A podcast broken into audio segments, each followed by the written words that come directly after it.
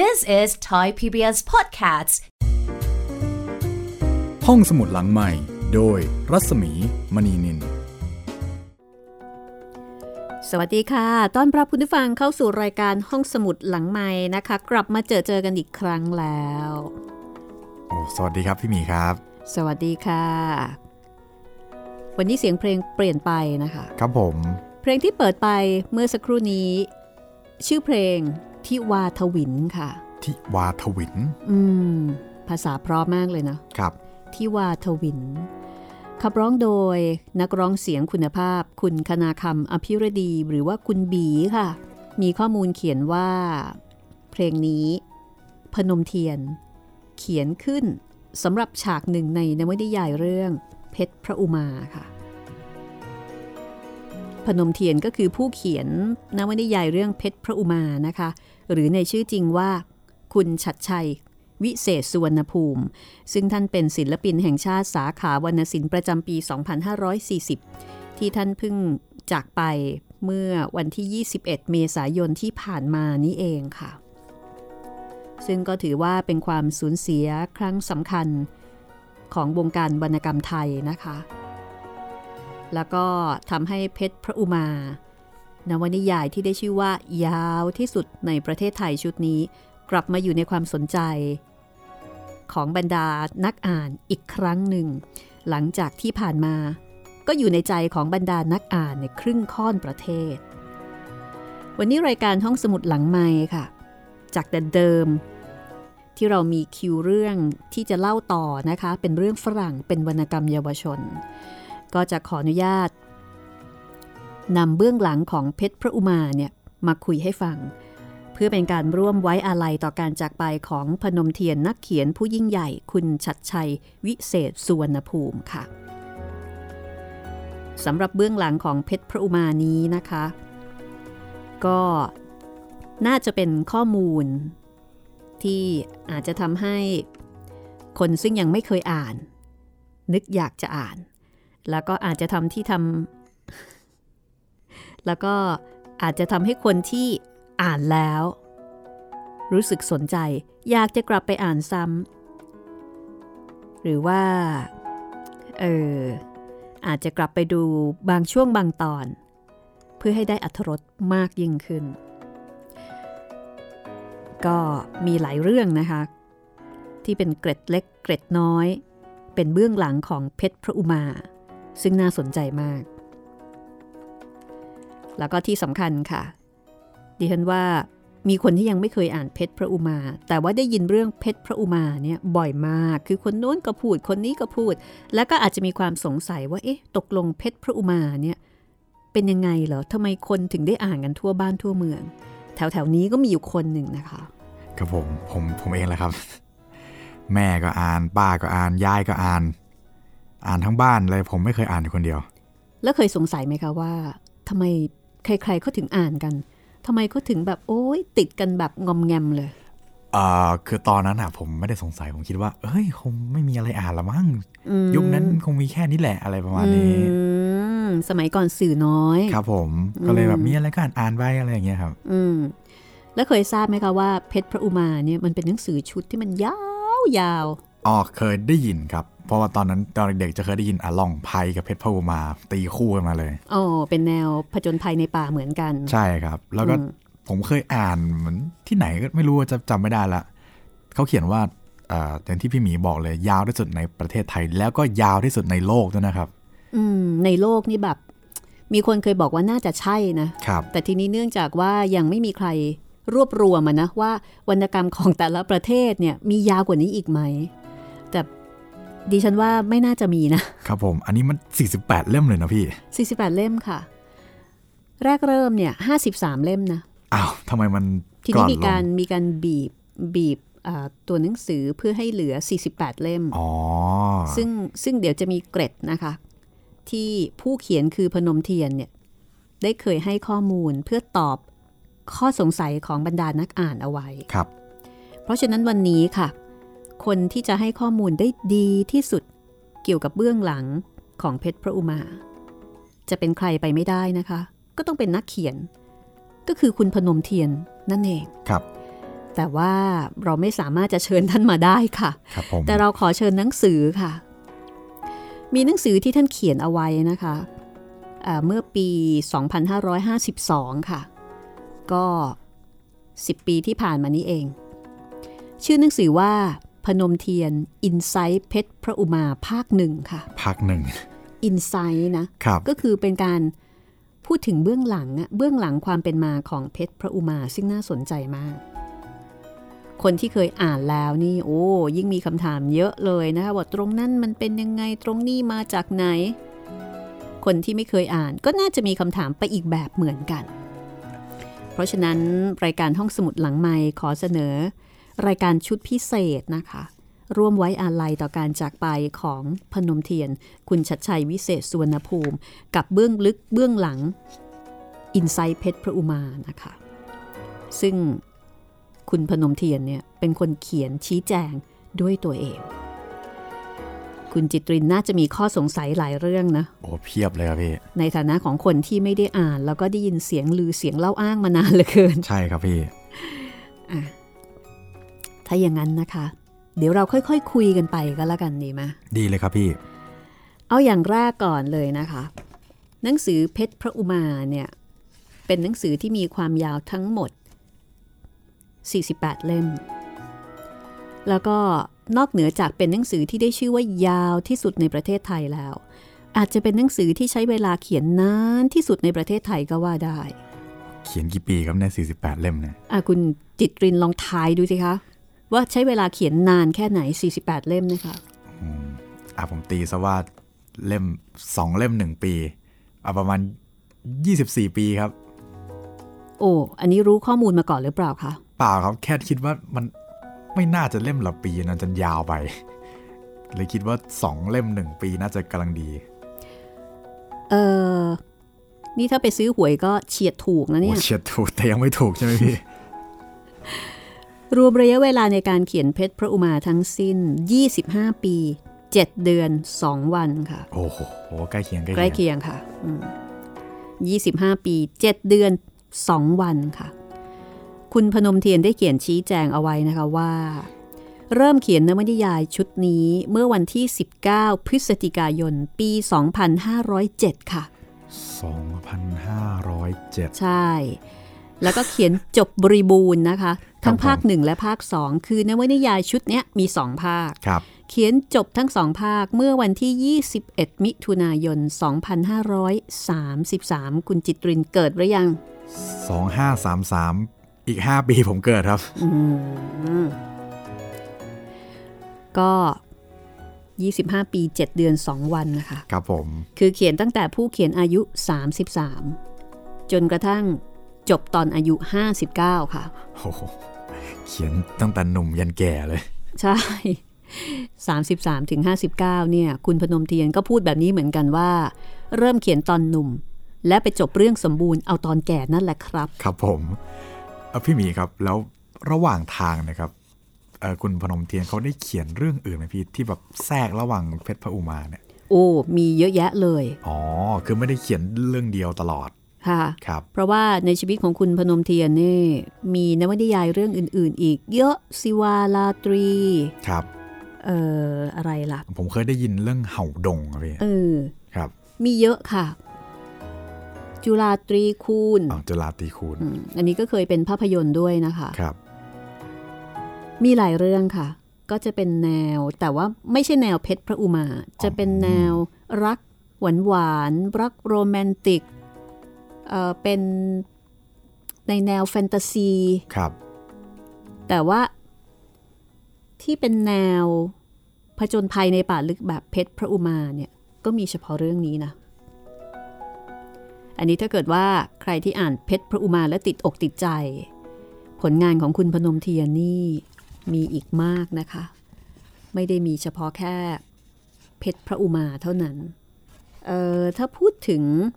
นวนิยายชุดอื่นของของพนมเทียนนะคะ นอกเหนือจากเรื่องที่ที่จำได้คือสิวาราตรี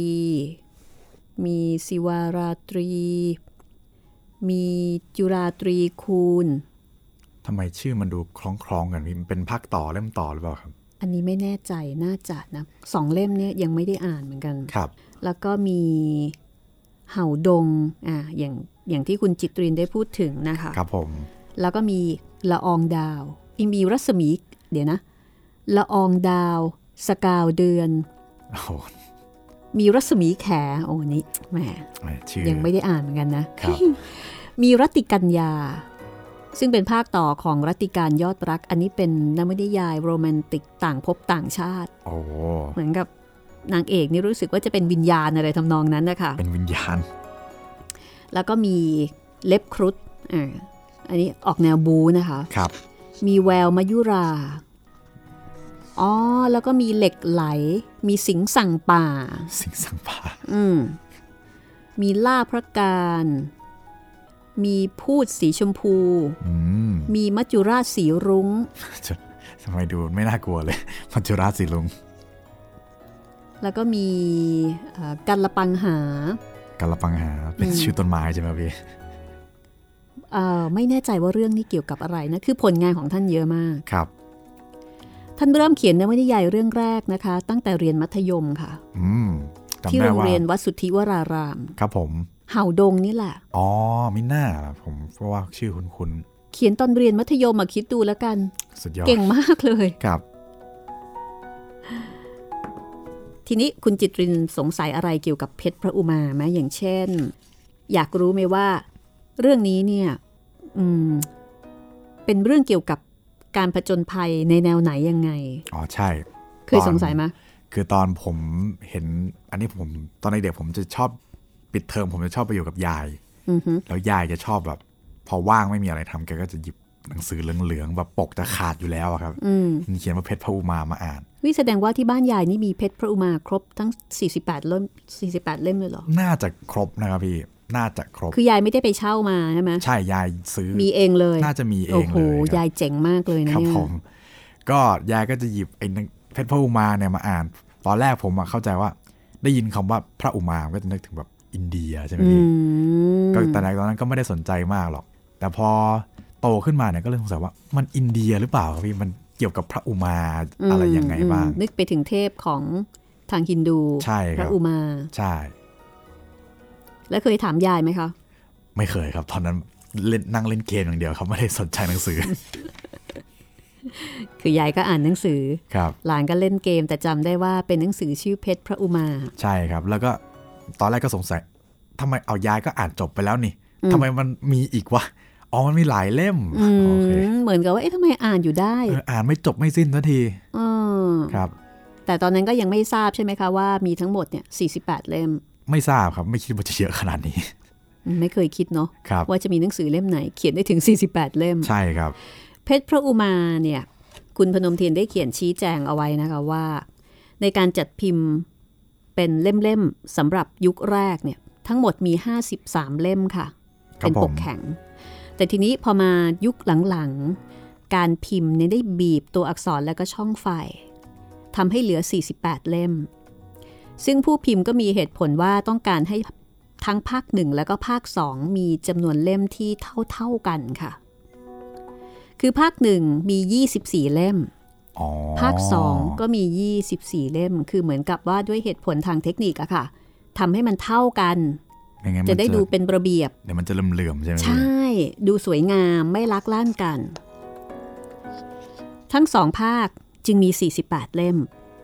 แล้วก็แบ่งเหตุการณ์ของเรื่องออกเป็น 12 ตอนค่ะ คือทั้งหมด 2 ภาคนี่มี 12 ตอน ใช่ ภาคแรกนี่ ครับ 6 ภาค 2 6 คือถ้าเกิดว่าเราเราเล่าเพชรพระอุมาเนี่ยเราจะแบ่ง EP ลำบากมากเลย คือนึกออกไหมมันจะมี 48 เล่ม แล้วก็มี 2 ภาค แล้วแต่ละภาค มี 6 ตอน อ่ามีภาคละ 6 ตอน แล้วในตอนก็มีแบบบท ก็มี ย่อยๆไป แล้วแต่ละตอนก็มีสี่เล่ม โอเค โอเคเข้าใจละเข้าใจ อ่า ละ ฮะ ครั คื บ อย่อยย่อยย่อยไปอีก ครับ ภาคหนึ่งค่ะ ตอนที่หนึ่งไพรมหาการ ไพรมหาการ เออตอนที่สองดงมรณะ อ๋อดงมรณะ ตอนที่สามอันนี้พี่ชอบมาก ครับ จอมผีดิบมันไตร เป็นแบบหมอผีเหรอพี่ เป็นผีดิบ เป็นผีดิบ อืม ตอนที่ 4 อาถรรพ์นิทรานคร ครับผม ตอนที่ 5 อันนี้ก็ชอบ ป่าโลกล้านปี เจอไดโนเสาร์หรือเปล่าพี่ จำไม่ได้ รู้แต่ว่ามันเป็นป่าที่ ตึก โห ดำบรร แบบ พ์ ดึกดำบรรพ์มาก ครับ มหัศจรรย์พันลึกอะ่ะ ครับผม ตอนที่ 6 แง่ทรายจอมจักรา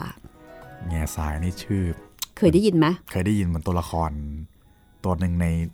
ในเรื่องเนี่ยพี่ แล้วมันมาตั้งแต่ต้นๆเลยไม่ใช่เหรอครับ อ่าใช่ยายเล่าให้ฟังหรือเปล่า เหมือนเหมือนยายกับป้าคุยกันอะไรสักอย่างเนี่ย คือแง่ทรายเนี่ย ครับ เป็นอาจจะเรียกได้ว่าเป็นพระรอง อ๋อเป็นพระรอง อ่าแต่ว่าเขาก็เป็นพระเอกในหลายช่วงหลายตอนนะ แต่ถ้าเกิดพูดถึงภาพรวมทั้งหมดเนี่ยเขาเป็นพระรองรองจากรพิน รพินไพวัน หรืออาจจะเรียกว่าเป็นพระเอกคนที่สองก็ว่าได้นะ อ๋อ เพราะว่าบทเด่นมาก ครับ แต่หล่อกว่าพระเอกอืม เวรกรรม เป็นพระรองที่หล่อมากนะคะ ภาคสองค่ะ ตอนหนึ่งคือจอมพราน จอมพราน ตอนที่สองไอ้งาด เออไองาดำเนี่ยผมเคยได้ยินครับ ผมจำไม่ได้ว่าผมจำสลับกับล่องไผ่หรือเปล่า เพราะว่ามันจะมีตัวไอ้เกกับงาดำเลยครับ ำอืม ไม่รู้ว่าจำสลับกันหรือเปล่า แต่ชื่อมันคล้ายๆ กันอย่างเงี้ยแหละครับพี่ เออตอนที่สามจิตตรางคนาง โอ้โหอันนี้ชื่อแปลกมาก อ่าอันนี้ไม่มีซ้ำไม่มีสับสนแน่นะคะ ใช่ครับใช่ ตอนที่สี่นาคเทวี ตอนที่ห้าแต่ปางบัน แต่ปางบัน ตอนที่หกมงกุฎไพร มงกุฎไพร ภาษาสวยมากเลยนะครับ ม ผม งกุฎไพรแบบภาษาเพราะทุกตอนเลย เหมือนแกพยายามจะให้มันคล้องนิดๆหรือเปล่าครับพี่ ก็ทำนองนั้นนะนัก ครับ เขียนก็ต้องสรรหาถ้อยคำที่ไพเราะนะ ครับ ทั้ง 48 เล่ม 12 ตอนเนี่ยผู้เขียนบอกว่ามีความเกี่ยวพันต่อเนื่องกันโดยตลอด อ่า ชนิดที่ขาดตอนใดตอนหนึ่ง หรือว่าเล่มใดเล่มหนึ่ง ก็จะทำให้เกิดความสับสนอ่านไม่รู้เรื่อง ขนาดนั้นเลยทีเดียว เพราะฉะนั้นถ้าอ่านเพชรพระอุมาเนี่ยต้องอ่านเรียงตามลำดับ ครับ อ่านกระโดดไปกระโดดมาไม่ได้ ห้ามข้าม คือคือมันไม่ได้จบในตอนอะไม่งั้นงง ครับ ว่าเอ๊ะ ตกลงไอ้ตัวนี้เป็นใคร ออกมาคือมาจากไหนเกี่ยวข้องกับคนนี้คนนั้นยังไงไม่ได้ จะงง เพราะฉะนั้นต้องอ่านเรียงไปเลยนะคะ ครับ แล้วก็นวนิยายเรื่องนี้นะคะ เป็นเรื่องของการผจญภัยในป่าลึก การเดินทางเข้าไปในดินแดนสนธยาค่ะ เนื้อหามีอยู่หลากหลาย คือสลับซับซ้อน เป็นเรื่องของธรรมชาติของป่าดงพงไพร เป็นเรื่องศิลปะการใช้ชีวิตอยู่ในป่า อืม ศิลปะการล่าสัตว์ทุกชนิด ทุกชนิดเลยเหรอพี่ ก็ 48 เล่มมันนะ น่าจะครบแล้วนะ ใช่ ตั้งแต่นกหนูงูเห่า โอ้ครบหมดค่ะ ล่า ครับ ช้าง ล่าเสือ ล่าหมี ล่านู่น ล่านี่นะ ครับ ความลี้ลับพิสดารของป่าดงพงผี อันนี้เป็นเสน่ห์สุดๆเลย ครับ ธรรมชาติ และนิสัยของสัตว์ป่าทุกประเภท อันนี้ก็มีบอกเอาไว้ เราจะได้ความรู้มากว่าสัตว์ป่าแต่ละประเภทเนี่ยมันมีนิสัยใจคอยังไง ความลี้ลับ ความมหัศจรรย์ของดินแดนหลงสำรวจ ไอ้เรื่องความลี้ลับเนี่ยพี่ ผมจะชอบแบบเอ่อมองผ่านระพินเป็นอินเดียนาโจนส์ครับ จริง ๆ ก็ใกล้เคียง ใกล้เคียงใช่ไหมครับพี่อืม อาจจะมากกว่าอินเดียนาโจนส์ซะอีก ค นะ รับ คะ เพราะว่าผจญภัยแบบไร้รูปแบบอะ รายรูปแบบคือยังไงครับพี่ คือหลายรูปแบบมากนะคะ อ๋อ มีทั้งผจญภัยในเอ่อเมืองโบราณ อืม ทั้งป่าโลกล้านปี คือหลายเวอร์ชั่นมากอะ คือพอจบจากที่นี่ก็จะไปที่อื่นต่อเลย เออ ครับผม เอาแล้วทีนี้มันมันมีเส้นเรื่องใหญ่ไหมครับพี่ เพราะว่าดู มี แบบเออมันจะมีจบจบๆในตอนแบบไกล อ๋อมันก็มีแกนหลักของมัน ๆครับ แกนหลักของมันเนี่ยก็จะเชื่อมร้อยประเด็นที่อ่านให้ฟังมาทั้งหมดนะคะว่า มีเรื่องของอาณาจักรในอดีต ที่ซ่อนอยู่ในโลก ส่วนที่มนุษย์ยังไม่อาจจะค้นพบได้ อ๋อ มีเรื่องของจิตวิญญาณ มีเรื่องของวิทยาศาสตร์ด้วย มีเรื่องของไสยศาสตร์ด้วย มีเรื่องของอาวุธศึกษา มีเรื่องปรัชญาตรรกศาสตร์ คุณธรรม มนุษยธรรม จริยธรรม มโนธรรม ความรักระหว่างหนุ่มสาว ความโรแมนติก ความรักระหว่างเพื่อนต่อเพื่อน ความรักระหว่างนายต่อบ่าว บ่าวต่อนาย ความรักระหว่างมนุษย์กับสัตว์ เรื่องของกฎแห่งกรรม เรื่องของชาติภพ สรุปว่าครบทุกรสค่ะ บรรจุอยู่ในเนื้อหาของนวนิยายเรื่องนี้นะคะ ทีนี้สำหรับแก่นแกนของเรื่องเนี่ย อันนี้คุณจิตรินอยากรู้ อยากรู้แก่นแกนของเรื่องใช่ไหม ใช่ครับ แบบผมคือคิดว่าอยู่ดีๆเขาพวกเขาคงไม่ไปหาอะไรพวกนี้หรอกครับ น่าจะมีแบบอะไรบางอย่างที่ต้องพุชให้พวกเขาแบบไปในสถานที่แบบนี้ อือฮึคือ เรื่องของเรื่อง เป็นเรื่องของเออครอบครัวหนึ่ง ก็คือครอบครัวของของนางเอก อืม ของดาริน ที่มีความขัดแย้งกัน ระหว่างพี่ชายสองคน คือพี่ชายสองคนเนี่ยเขามีปัญหาทะเลาะกัน ครับ จนกระทั่งทำให้พี่ชายคนรองเนี่ยหนีออกจากบ้าน หนีออกจากบ้านแบบว่า ไม่อยากจะกลับบ้านไปอีกอะ่ะ แล้วก็ หายไปเลย คืออยู่ดีๆก็หายตัวไป คือ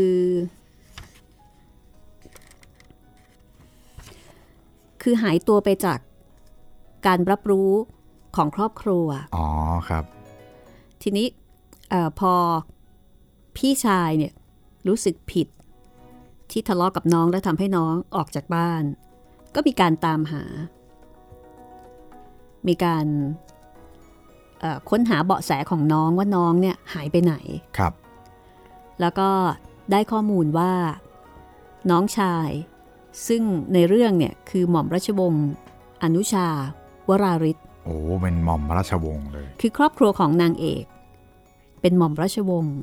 ก็มีหม่อมราชวงศ์เชษฐาวราริศหม่อมราชวงศ์อนุชาวราริศแล้วก็หม่อมราชวงศ์ดารินวราริศ อ๋อครับ ทีนี้สองคนทะเลาะกันแล้วก็คนกลางเนี่ยหนีเตลิดเปิดเปิงไป ก็ออกตามหา พอออกตามหาก็พบข้อมูลว่าเอ่อหม่อมราชวงศ์อนุชาเนี่ยเข้าป่า ไปตามหาเพชรพระอุมา คือเหมือนแกเป็นนักสำรวจอย่างนี้เหรอพี่ คือไม่เชิงเป็นนักสำรวจแต่เหมือนกับว่า หม่อมราชวงศ์อนุชาเนี่ยต้องการที่จะเดินทางเข้าป่า เพราะว่าเบื่อโลก อ๋อให้มันพ้นๆไป เออทำนองนั้น ครับ เหมือนกับว่าโลกนี้เนี่ยไม่ยุติธรรม ประชดชีวิต อยากจะไปให้ไกลที่สุด ไปไหนก็ได้ไปให้ไกลที่สุด แล้วบังเอิญเขารู้มาว่า มีเมืองอยู่เมืองหนึ่งในแดนสนธยา ซึ่งอยู่บนเทือกเขาพระศิวะ และที่นั่นมีมหาสมบัติของเทพเจ้า โอ้โห พระศิวะกับพระอุมาก็เกี่ยวข้องกันใช่ไหมพระอุมาคือชายาของพระศิวะ ครับผม หม่อมราชวงศ์อนุชาก็เลยอยากจะไปให้ถึงที่นั่น คือไม่ได้ไปด้วยความโลภอยากจะได้สมบัตินั้นนะ แต่เหมือนกับว่า อยากจะไปเจออะเพราะว่ามีลายแทง อยากให้เห็นกับตา อยากไปเห็น อยากไปเห็นว่า เอ๊ะตกลงเพชรพระอุมาเนี่ยมันเป็นยังไง เมืองมรกรนครเนี่ยเป็นยังไง คือไปด้วยความน้อยใจ ครับ ที่มีต่อพ่อต่อพี่ต่อเพื่อน ต่อผู้หญิงที่ตัวเองหลงรักไปแบบคนหมดอะไรตายอยากในชีวิต อันนี้เป็นจุดเริ่มต้นที่ทำให้หม่อมราชวงศ์อนุชาเนี่ยไปตามหาเพชรพระอุมา แล้วก็เข้าป่าไป กับพรานป่า ทีนี้พอต่อมา พี่ชายกับน้องสาวรู้เรื่อง พี่ชายเนี่ยรู้สึกผิดมาก ก็เลย ออกตามหาเดินทางเข้าไปในป่าด้วย ทีนี้จะออกเดินทางไปตามลำพังก็ไม่ได้ เพราะว่าป่าที่จะเข้าไป ก็ไม่ใช่ป่าธรรมดาธรรมดา แล้วก็เป็นการเดินทางที่ไม่รู้ว่าจะต้องอยู่ในป่าอีกนานสักแค่ไหน เรียกว่าเป็นการเดินทางแบบ รู้วันไปแต่ไม่รู้วันกลับ ใช่ ไม่รู้ว่าจะเจอเมื่อไหร่อ่ะ ครับ ดังนั้นก็ต้องมีผู้เชี่ยวชาญในการนำทางใช่ไหม ครับผม ก็เลยมีคนแนะนำระพินไพรวันซึ่งคือพระเอกไง อืม ระพินนี่ก็เป็นพรานป่า เป็นพรานป่าฝีมือดี แล้วก็เป็นคนที่เป็นสุภาพบุรุษ เป็นคนที่มีความรับผิดชอบมาก ก็มีคนแนะนำบอกว่าเนี่ยถ้าเกิดจะไปนะ ก็ให้จ้างระพินไป คนเนี้ยไว้ใจได้ แล้วคนเนี้ยเก่ง ตอนเด็กๆผมนึกว่ารพินไพวันเป็นชื่อแบบดาราริเกอะไรพวกนี้ ชื่อคล้าย มีระพินภูไท ย ๆ อ่าใช่มีรพินภูไทย กับไพวันลูกเพชร โอ้ใช่ มีมีสองคน ครับผม อันนี้เป็นจุดเริ่มต้นและหลังจากนั้น ครอบครัวของดารินคือครอบครัวของนางเอก ก็เลยมาจ้างระพินไพวัน ให้ช่วยนำทางไปหาชดประชากร ชดประชากรนี่คือชื่อของเออหม่อมราชวงศ์อนุชาวราริศ อ่าค คือ รับ หลังจากที่ออกจากบ้านมาเนี่ยก็ไม่อยากคือไม่อยากอยู่ในชื่อเดิมอะ่ะไม่อยากจะเป็นหม่อมราชวงศ์อยากจะเป็นคนธรรมดาธรรมดา อยากจะตายไปจากครอบครัว อยากจะตายไปจากบ้านที่มีความขัดแย้ง ก็เลยตั้งชื่อตัวเองว่าชดประชากร อ๋อมันเลยเป็นชดประชดอย่างนี้ ไม่แน่ใจนะเออก็คนทั่วไปก็จะรู้จักกันในนามของพรานชด ครับ อันเนี้ยเป็นที่มาก็คือ เพชรพระอุมาเนี่ยเป็นเรื่องของการตามหา น้องชาย แล้วก็ทุกคนก็มาเจอกัน ในขบวนที่เดินทางเข้าไปสู่ป่า แล้วก็ผจญภัยไปเรื่อยๆ โดยมีเป้าหมายที่จะไปหาชดประชากรหรือว่า หม่อมราชวงศ์อนุชาวราริศที่เดินทางเข้าไปก่อน ครับผม เส้นเรื่องใหญ่ก็คือหาหาน้องชาย ไปหาน้องชาย อันนี้คือเส้นเรื่องใหญ่ ในช่วงแรกนะ อ๋อในในช่วงแรก ในช่วงแรก แล้วก็หลังจากนั้นมันก็จะมีมีเส้นเรื่องใหญ่อันอื่น ๆ อีก ครับ จากตัวละครอื่นๆเอ่อเราลองมารู้จักกับตัวละครสำคัญของเพชรพระอุมากันก่อนดีไหม ดี คุณ เลย จิ ครับ ตริน พี่ คุณรู้จักใครบ้างในเรื่องนี้ ก็นอกจากรรพินไพวันจะพูดรพินภูไทย ไม่ใช่ รพินไพวันครับ ก็มีคุณแง่ทรายนะครับ ที่เคยได้ยิน ตัวอื่นก็ไม่ค่อยได้ยินละ อ่าคือจะรู้จักว่าตัวละครในเรื่องนี้เนี่ยคือระพินไพรวันแล้วก็แง่ทรายใช่ไหม ครับผม รู้จักนางเอกไหม ไม่รู้ครับพี่ ก็เพิ่งรู้เมื่อกี้แหละครับ ว่านางเอกชื่อดารินวราริศนะ ใช่ครับพี่ คือในบทที่ 3 ของหนังสืออินไซ h ์เพชรพระอุมา ซึ่งคุณพนมเทียนเขียนอธิบายเองเลยเนี่ยนะครับ อเข้าใจว่าที่ผ่านมาเนี่ยมีคนถามมีคนถามท่านเยอะไง ว่าเอ๊ะแบบตกลงเรื่องนี้มันมีความเป็นมายังไงเออมันมีที่มาที่ไปยังไง แล้วก็ตัวละครแต่ละคนเนี่ยมีเบื้องลึกเบื้องหลังยังไงเอาบุคลิกมาจากไหน ท่านก็เลยเขียนเรื่องเนี้อินไซ h ์เพชรพระอุมาชี้แจง อธิบาย แล้วก็ลงรายละเอียด อธิบายให้ฟังว่ามันมีที่มาที่ไปยังไง ท่านเขียนเอาไว้เมื่อปี 2552 ครับผม ซึ่งซึ่งน่าสนุกมากนะซึ่งกลายเป็นว่าเอ่อหนังสือเล่มเนี้ยมันเหมือนกับเป็นเป็นอินโทรดักชันหรือว่าเป็นบทแนะนำก็ว่าได้ ในการที่ทำให้เราได้เข้าใจ ความเป็นเพชรพระอุมา อืม โอ้ดูเวลาแล้วเดี๋ยวเราคงต้องพักกันแป๊บหนึ่งก่อนนะคะ ครับผม เดี๋ยวช่วงหน้าลองมาทำความรู้จักกับตัวละครของเพชรพระอุมาทั้ง 3 คนกันค่ะ This is Thai PBS Podcasts. ห้องสมุดหลังใหม่ โดยรัศมีมณีนิน เข้าสู่ช่วงที่ 2 นะคะ ของห้องสมุดหลังไม้กับเบื้องหลังเพชรพระอุมาค่ะ เพื่อเป็นการร่วมไว้อาลัยต่อการจากไปของนักเขียนผู้ยิ่งใหญ่นะคะ คุณพนมเทียน คุณชัดชัยวิเศษสุวรรณภูมิที่ท่านจากไป เมื่อวันที่ 21 เมษายน 2563 ค่ะ แล้วก็ทิ้งมรดกวรรณกรรมเอาไว้ให้วงการวรรณศิลป์มากมายหลายเล่มนะคะ และชุดที่สำคัญก็คือเพชรพระอุมานี่แหละค่ะ วันนี้เป็นตอนแรกนะคะที่เราจะคุยกันเกี่ยวกับเบื้องหลังของเพชรพระอุมา โดยมีคุณจิตรินนี่เป็นตัวแทนของคนที่ ไม่เคย ได้ อ่า ยิ น เคยได้ยินแต่ไม่เคยอ่าน ครับผม เคยคิดจะอ่านไหม คะ จริงๆ ถ้ามันสั้นกว่าเนี้ยอีกสักหนึ่งส่วนสี่อย่างเงี้ย โอ้โห ผมจะจะอ่านนะครับ แต่ถ้าเกิดว่าคุณจิตรินได้มีโอกาสลงมืออ่าน แล้วคุณจิตรินจะลืมไปเลยนะคะ ว่ามันเยอะใช่ไหมครับพี่ ใช่ อ่านไปอ่านไปแล้วมีความรู้สึกว่า ไม่อยากให้มันจบอะ ครับผม อยากอ่านแล้วก็อยากติดตามไปเรื่อย อ่ะทีนี้เรามาดูตัวละครนะ ครับผม ตัวละครสำคัญก็คือมีอยู่ 3 คน ประพินไพรวัน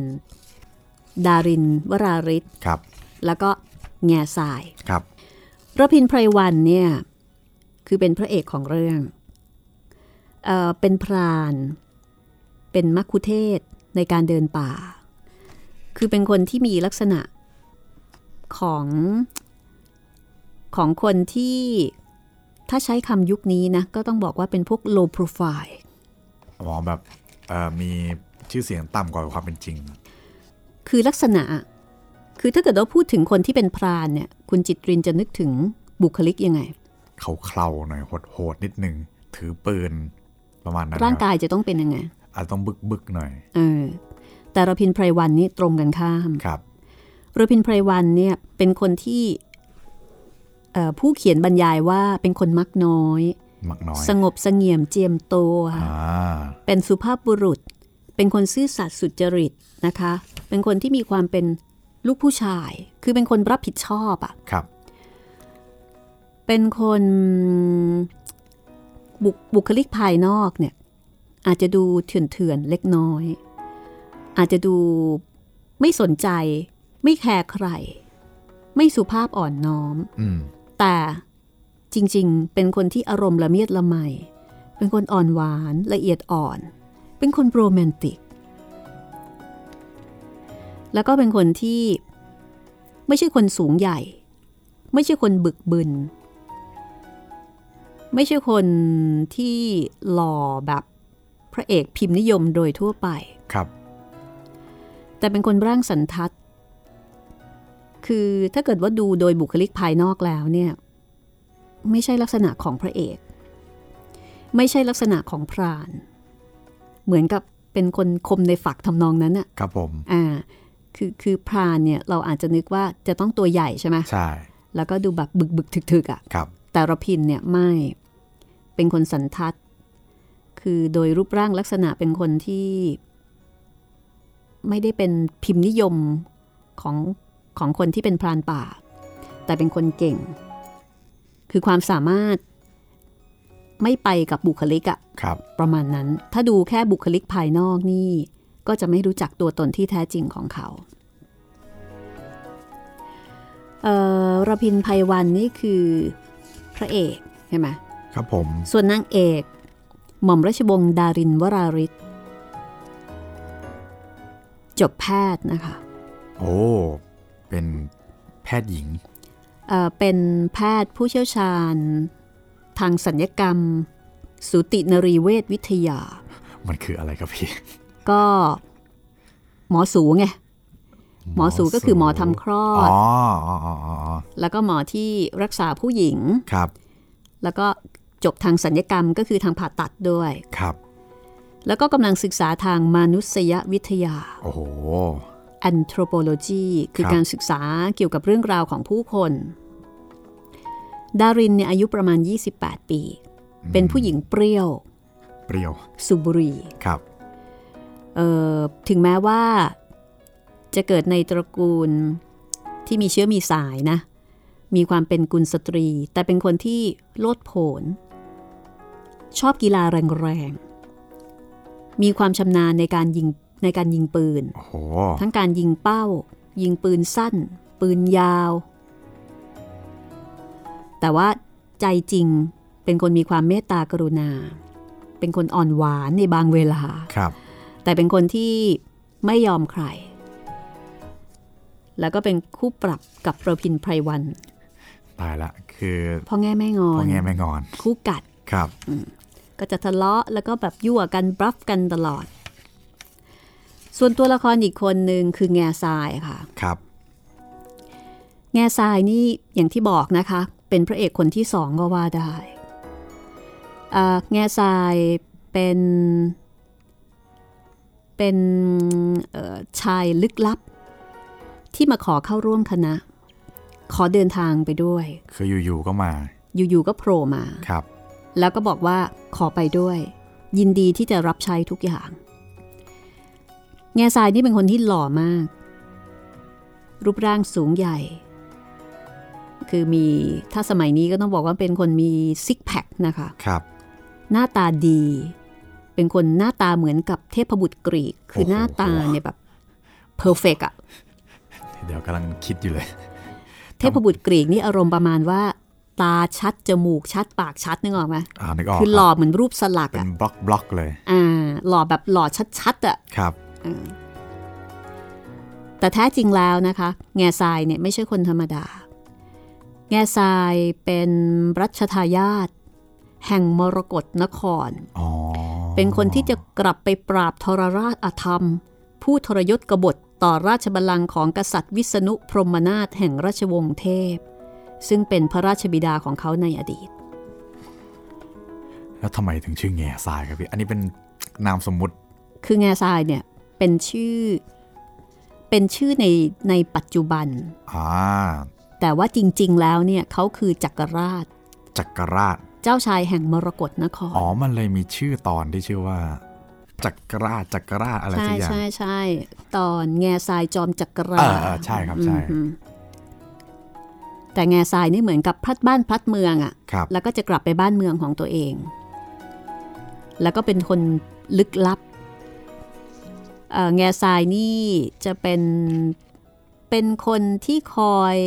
ลองดีกับพระพินไพรวันตลอดเวลา ลองดีนี่คือยังไงครับพี่ เหมือนกับว่าสองคนเนี่ยเขารู้ทันกัน เขาก็จะมีการเชื่อดเฉือน ประทาคารมอย่างเงี้ย ประทะคารมแล้วก็รูปคมกันอะ อ๋อ อ่า เฮ้ยทำงี้ได้เปล่าอย่างเงี้ยครับ อ่าเป็นคนที่มีการชิงไหวชิงพริบ โดยที่มีแง่ทรายนี่เป็นฝ่ายหลอกล่อ เออ แปลกดีเนาะคณะนี้ เพราะฉะนั้นประพินเนี่ยประพินก็จะมีความระแวงว่าเอ๊ะตกลงไอ้หมอนี่มันเป็นใครกันแน่ มันเป็นใคร เออ มันบอกว่ามันเป็นแค่ชาวป่าธรรมดาธรรมดา แต่ทำไมมันถึงได้ดูลึกลับ แล้วก็ดูฉลาด ดูเป็นคนมีของอะนะ แล้วก็มีการเชื่อดเฉือนว่าตกลงแล้วระพินกับแง่ทรายเนี่ยแหมใครจะเก่งใครจะเหนือกว่ากันกันแน่ทำนองนั้น แต่ว่าเมื่อร่วมเดินทางไปด้วยกัน ก็ค่อยๆ รู้ภูมิหลังของแง่ทรายมากขึ้นตามลำดับ ตัวของแง่ทรายก็จะเป็นตัวที่เพิ่มมิติให้กับเรื่องมีความน่าสนใจ เพราะไม่มีใครรู้ว่า คนรับใช้ของคณะที่โผล่มาขอเข้าร่วมเดินทางเนี่ย เป็น มั ใครกัมีนแน่ เออมันเป็นใครกันแน่ มันดูเป็นคนลึกลับ แล้วก็ชอบแสดงความลึกลับอยู่เป็นระยะระยะ แต่ถึงกระนั้นแง่สายก็จะเป็นคนน่ารักของทุกคนในคณะนายจ้าง ยกเว้นระพินใช่ไหมครับ ยกเว้นประพิน ประพินเนี่ยก็รักนะ แต่รักแบบ ทั้งรักทั้งเกลียด เออคอมเมนต์คอมเมนต์น่ะ ครับ เกลียดขี้หน้าอะไรทำนอง มั เนี้ย ไส้มัน เออหมันไส้อารมณ์นั้น แต่ว่าสุดท้ายทั้งคู่ก็จะกลายเป็นคนที่มีความผูกพันกัน แล้วก็ช่วยเหลือเกื้อกูลกัน ค เห รับ มือนกับเป็นกัลยาณมิตรเป็นมิตรแท้แต่ว่าในช่วงแรกเนี่ยหมันไส้กัน ครับ แต่ในส่วนของแง่ทราย แง่ทรายเนี่ยรักนับถือแล้วก็ชื่นชมระพินอยู่เสมอ อ่า แต่ว่าชอบยั่ว กวน ชอบยั่วชอบกวนประสาท ครับ แง่ทรายนี่รักระพินถึงกับเคยบอกว่า ถ้าผมเป็นผู้หญิง ผมยอมเป็นเมียผู้กองไปนานแล้ว โอ้อัดใช้คำว่าผู้กองเหรอครับพี่ เออ อันนี้จำไม่ได้เหมือนกันว่ารายละเอียดเป็นยังไง อ่า เหมือนกับเขาเรียกระพินแบบนี้นะคะว่าเนี่ย ผู้กอง เออแล้วก็ดาริน ดารินก็จะเป็นคนที่คอยแก้ตัวให้กับแง่ทรายทุกครั้ง เวลาที่ถูกกระพินตั้งข้อกล่าวหา ด้วยความหมั่นไส้ ด้วยความระแวง แง่ทรายกับเอ่อดารินเนี่ยก็จะเข้ากันได้ดี ครับ แง่ทรายก็จะมีความเหมือนกับคอยช่วยเหลือดูแลดาริน ด้วยความเคารพนับถือ อันนี้คือตัวละครหลักๆ และความสนุกก็คือว่าเอ่อดารินเนี่ย เป็นคนที่มีนิสัยถือดี ลองดี แล้วก็มักจะหงุดหงิด ที่ระพินไม่เคยแสดงความสนใจอะไรในตัวเธอเลย คือมันเอาแต่ใจเล็ก ใช่ ทั้งๆทที่เธอเนี่ย เป็นคนที่สวยเพอร์เฟกทุกอย่าง ๆ อืม ที่ผ่านมามีผู้ชายทั้งหนุ่มทั้งแก่เนี่ย โอ้ยมา ติดอกติดใจ ดอกติดใจมาจีบมาสวามิภักดิ์แทบเท้า แต่ปรากฏว่ากับประพินไพรวัน พรานป่าแบบบ้านนอกบ้านนอกคนเนี้ย เมิน เมิน แล้วก็ดูเฉยๆ แล้วก็ชอบพูดจาอะไรที่บางทีก็เหมือนกับเป็นการดูหมิ่นดูแคลน อ๋อ ทำให้ดารินก็จะรู้สึกหงุดหงิด อยากจะค้นหาว่าทำไมพรานคนนี้เนี่ยถึงผิดแปลกไปจากคนอื่น เพราะฉะนั้นในเนื้อเรื่องเนี่ยดารินก็จะเป็นผู้หญิงที่คอยหาเรื่องระพิน แบบพานพะโลตอแยปะทะคารม ต่อปากต่อคำทำนองนั้น ในขณะที่ระพินไพรวันเนี่ยก็สนใจดาริน ชอบแหละ แต่ว่าเก๊ก ประพินนี่เป็นคนเก๊กมาก ปิดซ่อนความรู้สึกเอาไว้อย่างมิดชิด ภายนอกก็มักแสดงกิริยาวาจาค่อนข้างจะกร้าวกระด้างเฉยเมย คือชอบ แต่ว่าในความเป็นจริงกระพินก็สำนึกอยู่เสมอว่าดารินเนี่ยเป็นน้องสาวของนายจ้าง เป็นผู้หญิงสวยแล้วก็สูงสักดิ์เพราะเป็นถึงหม่อมราชวงศ์ใช่ไหม คือต้องไว้ตัวนิดหนึ่ง อันนิด เลย นึงเป็นผู้ชายนะ รักนวลสงวน ครับ ตั ผ ว ม แล้วดารินก็เป็นคนที่ดูเย่อหยิ่งประพินก็ต้องมีฟอร์มอ่าไม่งั้นเดี๋ยวก็เสียหน้าใช่ไหม ครับผม เพราะฉะนั้นประพินก็เลยเก๊กสุดฤทธิ์คีปลุกตลอด ดารินก็แบบ โอ้ยสงสัย อะไรกันนี่ทำไมผู้ชายคนนี้ถึงได้ดูแบบว่าเยโสโอหังกับฉันเหลือเกิน ก็จะมีการประทะคารมกันอยู่ เป็นช่วงๆ ก็จะเป็นความสนุกของเรื่องนี้ล่ะค่ะ อันนี้คือตัวละครหลักๆนะคะ ครับผม ทีนี้มันก็จะมีประเด็นที่หลายคนสงสัยว่า การเขียนนวนิยาย 48 เล่มเนี่ย อะไรคือพื้นฐานรองรับ คือพูดง่าย ๆ ว่าเขียนได้ยังไง มีจุดตั้งต้นอะไร เออ มีองค์ประกอบยังไงบ้าง ครับ แล้วก็เนื้อหาข้างในเนี่ย เอามาจากไหน อืม คือถ้าเกิดคุณจิตรินได้อ่านคุณจิตรินจะสงสัยว่าไอ้เรื่องเล่า หรือว่าความรู้ต่างๆ ที่เป็นเนื้อหาในเรื่องนี้เนี่ยผู้เขียนเอามาจากไหน เพราะอย่างที่บอกว่าเพชรพระอุมาเนี่ยมันมีทุกอย่างเลย มีข้อมูลเกี่ยวกับเรื่องของปืน ข้อมูลที่เกี่ยวกับธรรมชาตินิสัยของสัตว์ป่า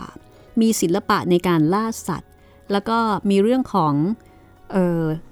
สัตว์แปลกๆอ่ะ ครับ คือคือมันมีคอนเทนต์นะนะ มีข้อมูลอยู่ในนั้นด้วย เอามาจากไหน เป็นคำถามที่ผู้เขียนคงถูกถามเยอะอะค่ะ คงถูกถามบ่อย ท่านก็เลยอธิบายบอกว่า มีอยู่ 3 องค์ประกอบสำคัญค่ะ ที่ทำให้เขียนนวนิยายเรื่องนี้ขึ้นมาได้ ข้อแรกก็คือประสบการณ์ความชำนาญ ที่ท่านได้เองที่ท่านเนี่ยได้ผ่าน ได้ศึกษาได้เรียนรู้เกี่ยวกับการเดินป่าล่าสัตว์ และสัพพวิทยาการ คือมาจากประสบการณ์ตรง คือท่านเองเป็นคนที่ชอบเดินป่าล่าสัตว์นะคะ ในยุคที่ป่าดงนี่ยังอุดมสมบูรณ์ไปด้วยสัตว์ป่า แล้วก็ยังไม่มีกฎหมายห้ามล่าสัตว์เหมือนอย่างในปัจจุบัน ครับ อันนี้ต้องบอกว่าเป็นยุคสมัยโน้นนะเนาะ ครับผม สองก็คือว่า เหตุการณ์เกี่ยวกับเรื่องต่างๆ ที่เกิดขึ้นในป่า อันได้รับการบอกเล่ามาจากบรรพบุรุษและครูพรานทั้งหลาย ซึ่งล้วนแต่เป็นเรื่องมหัศจรรย์พันลึกทั้งสิ้น บางทีก็คิดไปไม่ถึง แต่มันก็สนุกดีซึ่งได้รับฟังมา แล้วก็เก็บสะสมรวบรวมจดจำไว้ คือท่านเนี่ยได้ฟังนิทานข้างกองไฟมาเยอะ ได้ยินแล้วก็จำมาเขียน ใช่ คือตัวท่านเอง มีประสบการณ์ในการเดินป่าล่าสัตว์ ทีนี้ในการเดินป่าล่าสัตว์เนี่ยพอตกกลางคืนใช่ไหมเขาก็จะนั่งรอบกองไฟกัน ครับ แล้วบรรดาพรานก็จะเล่าเรื่อง ก็เรียกว่านิทานรอบกองไฟ เรื่องนั้นเรื่องนี้ที่เป็นประสบการณ์ที่เป็นตำนานเป็นเรื่องเล่า ท่านก็จะเก็บเกร็ดเล็กเกร็ดน้อยพวกนี้เอาไว้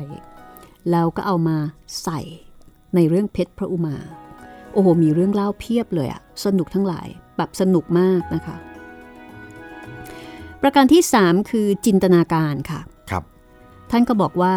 เอาข้อ 1 กับข้อ 2 นั่นแหละ มาเป็นพื้นฐาน เป็นแกนเป็นหลัก แล้วเอาข้อ 3 เนี่ยผูกร้อย แล้วก็แต่งให้เป็นเรื่องเป็นราวขึ้นมา อันนี้จริง ๆ ต้องบอกว่าเออเป็นองค์ประกอบที่สำคัญของการเขียนนวนิยายทุกเรื่องก็ว่าได้นะ คืออย่างน้อยเนี่ยผู้เขียนต้องมีประสบการณ์ตรงใช่ไหม ใช่ครับพี่ และขณะเดียวกันก็ต้องมีข้อมูลจากภายนอกมาเสริม และที่จำเป็นมาก ๆ คือต้องมีจินตนาการไอตัวเนี้ยจะเป็นตัวผูกร้อยทั้งหมด ให้เป็นเรื่องเป็นราว มีเสน่ห์แล้วก็น่าติดตาม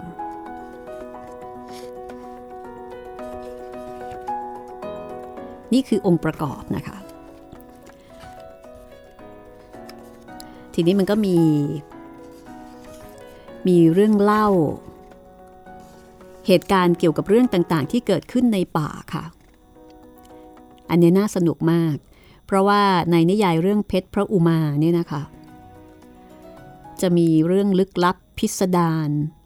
เรื่องมหัศจรรย์ที่ไม่น่าจะเกิดขึ้นได้ เช่น ผี สาง แม่นางโก้ง เสือสมิง นางไม้เจ้าป่าเจ้าเขา แล้วก็มีผีสารพัดสปีชีส์อะค่ะ ครับผม ผีโป่งเคยได้ยินไหม ไม่เคยครับพี่ ผีขโมด ไม่เคยครับพี่ ไม่เคยเหรอ ครับไม่เคยเลยครับ ผีกองกอย อ่ะก็อันนี้เคยได้ยินบ้าง ตะขาบยักษ์ แต่ครับยัง งูยักษ์ พริกขี้หนู เดี๋ยว ที่ เดี๋ยว มีลำต้นขนาด 3 คนโอบ โอ้โห แล้วก็ออกผลเป็นหวีเหมือนกล้วยเห็นไหมตื่นตาตื่นใจไหม ปกตินี่เตี้ยเท่าโอ้โหยังไม่ถึงเข่าเลย ใช่ เหล่านี้นะคะ จะเป็นสิ่งที่ปรากฏอยู่ในเพชรพระอุมา มีคนถามผู้เขียนเยอะค่ะเอ่อในหน้าที่ 24 ของหนังสือ Inside เพชรพระอุมาเนี่ยท่านก็เลยบอกว่า ทั้งหมดนี้เนี่ยล้วนเป็นเรื่องราวของป่าที่ได้รับฟังการบอกเล่ามาทั้งสิ้น จะเรียกว่านิทานก็ได้ เป็นนิทานข้างกองไฟ ท่านก็บอกว่าเวลาเราไปเที่ยวป่ากัน ตกกลางคืน เรามักจะก่อกองไฟตรงกลางแคมป์หรือปางพัก เพื่อย่างเนื้อรมควันกันสัตว์ร้าย และอาศัยไออุ่นของกองไฟที่ก่อไว้นั้น ใครจะออกไปนั่งห้างนั่งซุ้ม หรือออกไปส่องไฟล่าก็ออกไป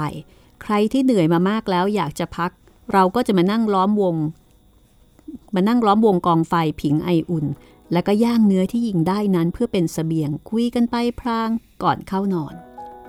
แล้วก็ไอช่วงที่นั่งรอบกองไฟนี่ละ่ะ พรานเก่าๆ หรือว่าครูพราน หรือว่าชาวป่าที่มีชีวิตอยู่ในป่า ก็จะเล่าอะไรแปลกๆ ให้ฟัง มีสารพัดเรื่องราว บางเรื่องก็เป็นเรื่องเหลือเชื่อ แต่มันก็แปลกดี ผู้เขียนก็บอกว่าในบรรยากาศแวดล้อม อันเป็นป่าลึกที่เข้าไปพักอาศัยแรมคืนก่อไฟอยู่นั้น มันทำให้เราต้องฟัง อย่างที่จะหัวเราะหรือเห็นเป็นเรื่องขบขันไปเสียไม่ได้ เหมือนเหมือนกับที่พูดกันติดปากว่าไม่เชื่อก็อย่าลบหลู่ แล้วก็ไม่เพียงนิยายข้างกองไฟที่ไปรับฟังมามากมายในขณะที่ออกป่าล่าสัตว์กับพรานพื้นเมืองทั้งหลาย ตามป่าในท้องถิ่นต่างๆ เท่านั้นนะคะเอ่อคุณตาของผู้เขียนเองเนี่ยก็เคยเล่าเรื่องประหลาดต่างๆ ในป่าให้ฟังมามาก อ๋อ คือคุณตาก็ก็เป็นคนที่มีประสบการณ์ในการล่าสัตว์ด้วย ครับ ทั้งที่ตัวท่านเผชิญพบเห็นมากับตัวเอง ทั้งที่ท่านรับฟังมาจากพรานเก่าๆ ในยุคที่ท่านยังท่องไพรอยู่ แล้วก็นำมาถ่ายทอดเล่าต่อให้ฟังอีกทีหนึ่งทำให้ผู้เขียนมีต้นทุนเรื่องลี้ลับพิสดารที่จะเอามาประกอบในเรื่องมากมายเกินพอทีเดียว คุณพนมเทียนบอกว่าเท่าที่ผมมีอยู่ ก็เอามาใส่ไว้ในเรื่องไม่หมดเสียด้วยซ้ำไป โอ้โห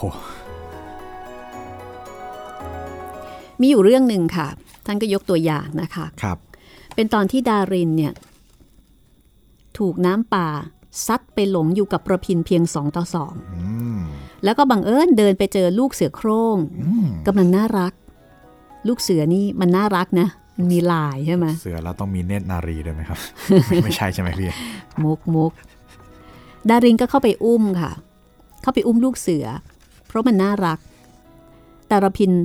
พอระพินเห็นดารินไปอุ้มลูกเสือเนี่ยระพินเอามีดฟันลูกเสือเหล่านั้นตายหมดเลย อ้าว แล้วก็ไล่ดารินบอกว่าให้รีบขึ้นไปอยู่บนต้นไม้ เอ้า ตนเองก็รีบปีนตามขึ้นไปด้วย ดารินก็โกรธที่ระพินใจร้ายฆ่าลูกเสือตายหมดทั้งๆทที่มันกำลังน่ารักระพินบอกว่า ไปจับต้องลูกเสือเข้าแบบเนี้ย ถ้าแม่มันมาแม่มันจะได้กลิ่น แล้วก็จะตามล่าคนจับต้องลูกของมันจนถึงที่สุด อ๋อ เคยได้ยินที่ว่า แม่เสือเนี่ยมันจะห่วงลูกของมันมากใช่ไหม ครับ ซึ่งอันเนี้ยอันตรายมากต้องระวัง ทีนี้พอแม่เสือกลับมา เห็นลูกเสือถูกฟันตายหมด มันก็โจรหายเข้าป่าไป อ้าว จากนั้นไม่นานค่ะ ประพินกับดารินซึ่งอยู่บนต้นไม้แล้วมองลงมาก็เห็นเหตุการณ์ใช่ไหมก็เห็นเสือเนี่ยไปลากเอากระเหรี่ยงที่กำลังตัดไม้มาคนหนึ่ง โอ้ ตายแล้ว ก็คือคิดว่ากระเดี่ยงคนเนี้ยเป็นคนฆ่า ใช่ ไปลากศพมาเลยนะครับ คาบแล้วก็เอามาวางไว้ที่ซากลูกของตัวเอง โอ้โห อึดใจเดียวค่ะ มันก็โจรหายไปอีก แล้วก็ไปลากพวกตัดไม้มาอีกคนนึง ดารินกับประพินนั่งหลบเงียบอยู่บนต้นไม้ เพื่อดูอาการของแม่เสือต่อไป ไม่กล้าลง ปรากฏว่า แม่เสือเนี่ยฆ่ากระเรียงตัดไม้ไปสองคนยังไม่พอ โจรหายไปอีกเป็นครั้งที่สามคราวนี้นะคะ กลับมาโดยมีกระเรียงนั่งมาบนหลังเสือด้วย นั่งขึ้นมา อ่า นั่งมาบนหลังเสือ ครับ พอมาถึงโคนต้นไม้ ที่แม่เสือทิ้งศพเอาไว้ก่อนสองศพกระเหรียงที่นั่งอยู่บนหลังแม่เสือตัวนั้นก็โดดลงมาจากหลังเสือ ตบมือสามครั้ง แล้วก็ชี้มือขึ้นมาบนต้นไม้ ที่ดารินกับประพินเนี่ยขึ้นไปแอบซ่อนอยู่ เอา แม่เสือลายพาดกรอนก็แงนตามค่ะ แล้วก็แยกเขี้ยว นึกภาพตามนะ ครับ เสือค่อยๆหันหน้ามา แงนหน้า แล้วก็แยกเขี้ยวเมื่อมองเห็น จากนั้นกระโจนขึ้นมาหมายตะปบประพินกับดาริน จังหวะนั้นเองระพินก็ยิงสวนเข้าแสกหน้าเสือที่กระโจนขึ้นมา เสือก็ร่วงลงไปตายอยู่ใต้ต้นไม้ พอเสือตายกระเหรี่ยงคนที่ขี่มาเนี่ยนะคะ ก็ล้มแผละลง อ้าว และจากการที่ลงมาตรวจดูสภาพศพก็พบว่าจริงๆเนี่ยถูกขย่ำตายมาก่อนนั้นแล้ว อ๋อ แต่ที่เห็นนั่งมาบนหลังเสือเพราะผีลง โอ้โห ผีนำเสือมาชี้บอกให้รู้ว่า ใครเป็นคนฆ่าลูกเสือตาย ครับ คือไอ้ฆาตกรตัวจริงเนี่ยอยู่ตรงไหน ลอยนวล นี่มันอยู่ข้างบนนี่ ครับ พอเสือมองเห็น เสือก็เหมือนกับเพิ่งจะรู้ไง ก็เตรียมกระโจนขึ้นเล่นงาน แต่ก็ถูกยิงตายซะก่อน ซึ่งกระเหรี่ยงคนนั้นหรือว่าศพนั้นก็ล้มลงตายด้วย ซึ่งเป็นสิ่งอัศจรรย์ที่น่ากลัวมาก คุณพนมเทียนก็บอกว่าเหตุการณ์น่าขนลุกขนพองสยองขวัญเช่นนี้ ต่อให้ผมเป็นนักประพันธ์ ก็สุดที่จะคิดค้นแต่งขึ้นมาเองได้ ครับ คือมันเป็นเรื่องที่เกินจะแต่งอะนะ เกินจินตนาการ พฤติการตอนที่ยกเป็นตัวอย่างมาให้เห็นนี้ เป็นสิ่งที่คุณตาเล่าให้ผมฟัง และท่านก็ยืนยันว่ามันเกิดขึ้นกับบรรพบุรุษของท่าน ในขณะที่เดินป่าอยู่ในแถบดงพญาไฟ โอ้โห หรือดงพญาเย็น ครับ หรือบริเวณที่เป็นถนนมิตรภาพในปัจจุบันนั่นแหละค่ะ แถวแถวๆโคราชนั่นแหละค่ะ ครับ ที่รถยนต์ติดกันเป็นแพรอย่างเช่นทุกวันนี้แหละครับ แต่เหตุการณ์ที่ท่านเล่านั้น มันห่างจากเวลานี้ไปเกือบ 200 ปีมาแล้ว เคยได้ยินชื่อใช่ไหมคะว่า แถวๆนั้นน่ะแต่ก่อนเขาเรียกดงพญาไฟเพ เคย ราะ ได้ ว่า ยินครับพี่ มันมันเป็นป่าดงดิบ แล้วก็มีโรคมีโรคเยอะใครที่เข้าไปเนี่ยยากมาก ที่จะได้กลับออกมา เคยได้ยินครับพี่ตอนเด็กๆฟังเพลงคาราบาวครับ มันจะมีเพลงหนึ่งชื่อว่าดงพญาเย็นครับพี่ อ่าฮะนั่นแหละ อันนี้ก็เป็นเป็นป่าแถวแถวๆนั้น มีอีกนะคะ มีเรื่องเล่าอีกเรื่องหนึ่ง ครับผม แต่วันนี้ไม่ทันละ เดี๋ยวเอาไว้มาเล่าให้ฟังตอนต่อไปก็แล้วกันนะคะ เป็นเรื่องเล่าตอนที่คุณพนมเทียน พาฝรั่งไปสำรวจหาขวานหินของมนุษย์โบราณ ในป่าหลังเทือกเขาน้ำตกเอราวัณค่ะ โอ้ ซึ่งต้องเดินทางเข้าไปลึกมาก แล้วก็ไปเจอกับเรื่องแปลกๆ มหัศจรรย์ อันนี้เจอด้วยตัวเอง ครับ เดี๋ยวกลับมาเล่าให้ฟังตอนต่อไปกันละกันนะคะ ครับผม จากหนังสือ Insight เพชรพระอุมาภาคหนึ่ง ซึ่งคุณพนมเทียนเนี่ยเป็นคนเขียนเอง คือเป็นคนเขียนชี้แจงเบื้องลึกเบื้องหลังที่มาของเพชรพระอุมาค่ะ แค่เบื้องหลังยังสนุกเลยนะคะ แล้วเดี๋ยวตอนต่อไปเนี่ยจะมีเล่าให้ฟังถึงที่มาของชื่อระพินไพรวันที่คุณคุณจิตรินบอกว่านึกถึงชื่อของนักร้องลูกทุ่งอะ ครับผม สงสัยไหมว่า ชื่อตัวละครเนี่ยคือนักเขียนเวลาเขาคิดชื่อตัวละครเนี่ยนะเขาคิดแบบเอาจริงเอาจังนะเขาไม่ได้คิดมาแบบ ส่งๆ เล่นๆเออส่งๆไม่ใช่ ครับ เขาต้องมีความหมายหลายซับหลายซ้อน คุณพนมเทียนเนี่ยเขียนไว้เลยนะคะว่า ถึงแม้ว่าพล็อตต่างๆ มันมีอยู่ในหัวแล้ว แต่พอยังคิดชื่อตัวละครไม่ออกเนี่ยยังไงยังไงก็เขียนไม่ได้ อืม คือจะต้องตั้งชื่อให้ถูกใจ ตั้งชื่อให้แล้วใจ แล้วถึงจะเขียนได้คือติดอยู่ตรงชื่อเนี่ยอยู่นานเลย โดยเฉพาะชื่อพระเอก ชื่อนางเอก แล้วก็ชื่อพระรองก็คือไอ้เจ้าแง่สาย ครับ มีที่มาที่ไปที่น่าสนใจมาก เช่นเดียวกับชื่อของรพินไพรวัน ซึ่งก็มีที่มาที่ไป มีความหมายที่น่าสนใจ เอาเป็นว่าติดตามตอนต่อไปก็แล้วกันนะคะ กับห้องสมุดหลังใหม่ในตอนที่เราร่วมไว้อาลัยต่อการจากไปของคุณพนมเทียน และ เล่าถึงเบื้องหลังที่มาที่ไปของเพชรพระอุมานวนิยาย ที่ครองใจคนไทย มานานแล้วก็คงจะอยู่ในใจของคนไทยต่อไปอีกนานละค่ะ วันนี้หมดเวลาของห้องสมุดหลังใหม่แล้วเราสองคนลาไปก่อนนะคะ สวัสดีครับ สวัสดีค่ะ